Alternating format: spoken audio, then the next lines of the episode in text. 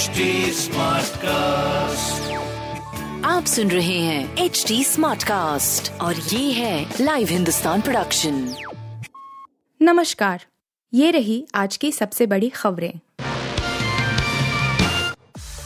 तीखी गर्मी के साथ तेज बारिश यूपी समेत 11 राज्यों में बदलने वाला है मौसम। देश के पहाड़ी मैदानी और तटीय इलाकों में गर्मी के तीखे तेवर के बीच बारिश के आसार बनने लगे हैं। भारतीय मौसम विभाग आईएमडी का अनुमान है कि दिल्ली एनसीआर के कुछ क्षेत्रों में मंगलवार को बूंदाबांदी हो सकती है। वहीं 17 या 18 मार्च को भी दिल्ली और उसके आसपास के क्षेत्रों में गरज चमक के साथ बारिश संभव है।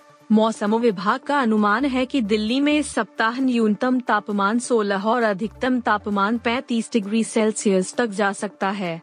मौसम वैज्ञानिकों का कहना है कि देश के अलग अलग क्षेत्रों में बारिश और तेज हवा के बावजूद गर्मी से बड़ी राहत मिलने की उम्मीद बहुत कम है क्योंकि पारे की चाल में तेज़ी जारी रहेगी। टी ट्वेंटी सीरीज़ में अलग अलग बैठेंगे पाकिस्तान और अफ़गानिस्तान के फैंस। क्या है वजह? वैसे तो पाकिस्तान और अफ़गानिस्तान के खिलाड़ियों के बीच काफ़ी मधुर संबंध देखे जाते हैं, क्योंकि दोनों देशों के खिलाड़ी साथ में पाकिस्तान सुपर लीग खेलते हैं, लेकिन जब बात दोनों देशों के बीच इंटरनेशनल क्रिकेट की आती है तो खिलाड़ियों के बीच ज़बरदस्त प्रतिद्वंदिता देखी जाती है। ऐसा ही कुछ स्टैंड में भी पाकिस्तान और अफ़गानिस्तान के समर्थकों के बीच देखा जाता है। कई बार मैदान पर खिलाड़ी तो कोई बार स्टैंड में पाकिस्तान और अफ़गानिस्तान के फैंस भिड़ गए हैं। इसी से बचने के लिए एक नया रास्ता अपनाया जाएगा। दरअसल 25 मार्च से शारजाह के शारजाह क्रिकेट स्टेडियम में पाकिस्तान और अफ़गानिस्तान के बीच तीन मैचों की टी बीस आई सीरीज़ की शुरुआत होनी है। इसी सीरीज़ के दौरान पाकिस्तान और अफ़गानिस्तान टीम के कट्टर फैंस के लिए कुछ अलग तरह का प्रावधान किया गया है। केजरीवाल सरकार और एलजी में फिर खींचतान, बिजली सब्सिडी को लेकर टकराव। दिल्ली सरकार और उपराज्यपाल वी के सक्सेना के बीच अब बिजली सब्सिडी पर नया विवाद शुरू हो गया है। एलजी कार्यालय का आरोप है कि आम आदमी पार्टी, आप, की सरकार लोगों को गुमराह कर रही है, जबकि सरकार का दावा है कि वह उपभोक्ताओं को सब्सिडी देती रहेगी। योजना में कोई बदलाव नहीं किया जाएगा। दिल्ली की ऊर्जा मंत्री आतिशी ने सोमवार को कहा कि राजधानी में रहने वाले लोगों को मिल रही बिजली सब्सिडी आगे भी जारी रहेगी। उपभोक्ताओं की सब्सिडी बंद करने की कोई योजना नहीं है और न ही कोई बदलाव होगा। उपराज्यपाल एल जी कार्यालय झूठी सूचना फैला रहा है। सीनियर महिला जज का सिर फोड़ा, फिर मोबाइल और नकदी ले उड़े बदमाश।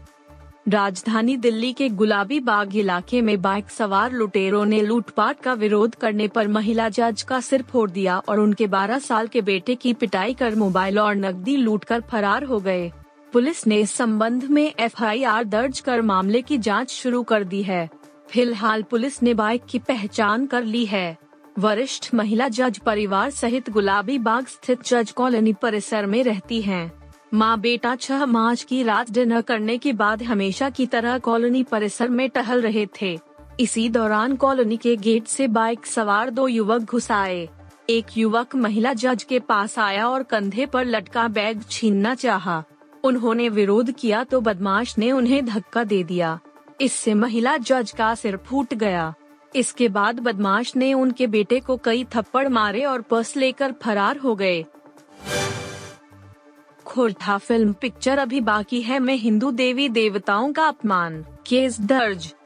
ईशा आलिया मर्डर मामले में कोलकाता जेल में बंद प्रकाश अलबेला और उनकी टीम के खिलाफ झारखंड हाईकोर्ट में खोरठा फ़िल्म पिक्चर अभी बाकी है। कि आपत्तिजनक दृश्यों पर रोक लगाने को लेकर दाखिल जनहित याचिका पर सोमवार को सुनवाई हुई? कोर्ट ने फ़िल्म के निर्माता आनंद कुमार लाल, निर्देशक प्रकाश अलबेला व लेखक कुमार सनोज समेत फ़िल्म सेंसर बोर्ड के अध्यक्ष व सदस्यों चौरंगी नौत, कोलकाता को नोटिस जारी करने का निर्देश दिया। वहीं, मामले में झारखंड सरकार की ओर से मुख्य सचिव और प्रधान सचिव, तकनीकी व सूचना विभाग द्वारा राज्य के अधिवक्ता ने नोटिस के जवाब के लिए समय मांगा है।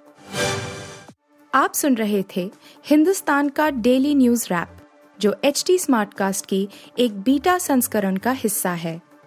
आप हमें फेसबुक ट्विटर और इंस्टाग्राम पे एट एच टी या podcasts@hindustantimes.com पर ईमेल के द्वारा सुझाव दे सकते हैं।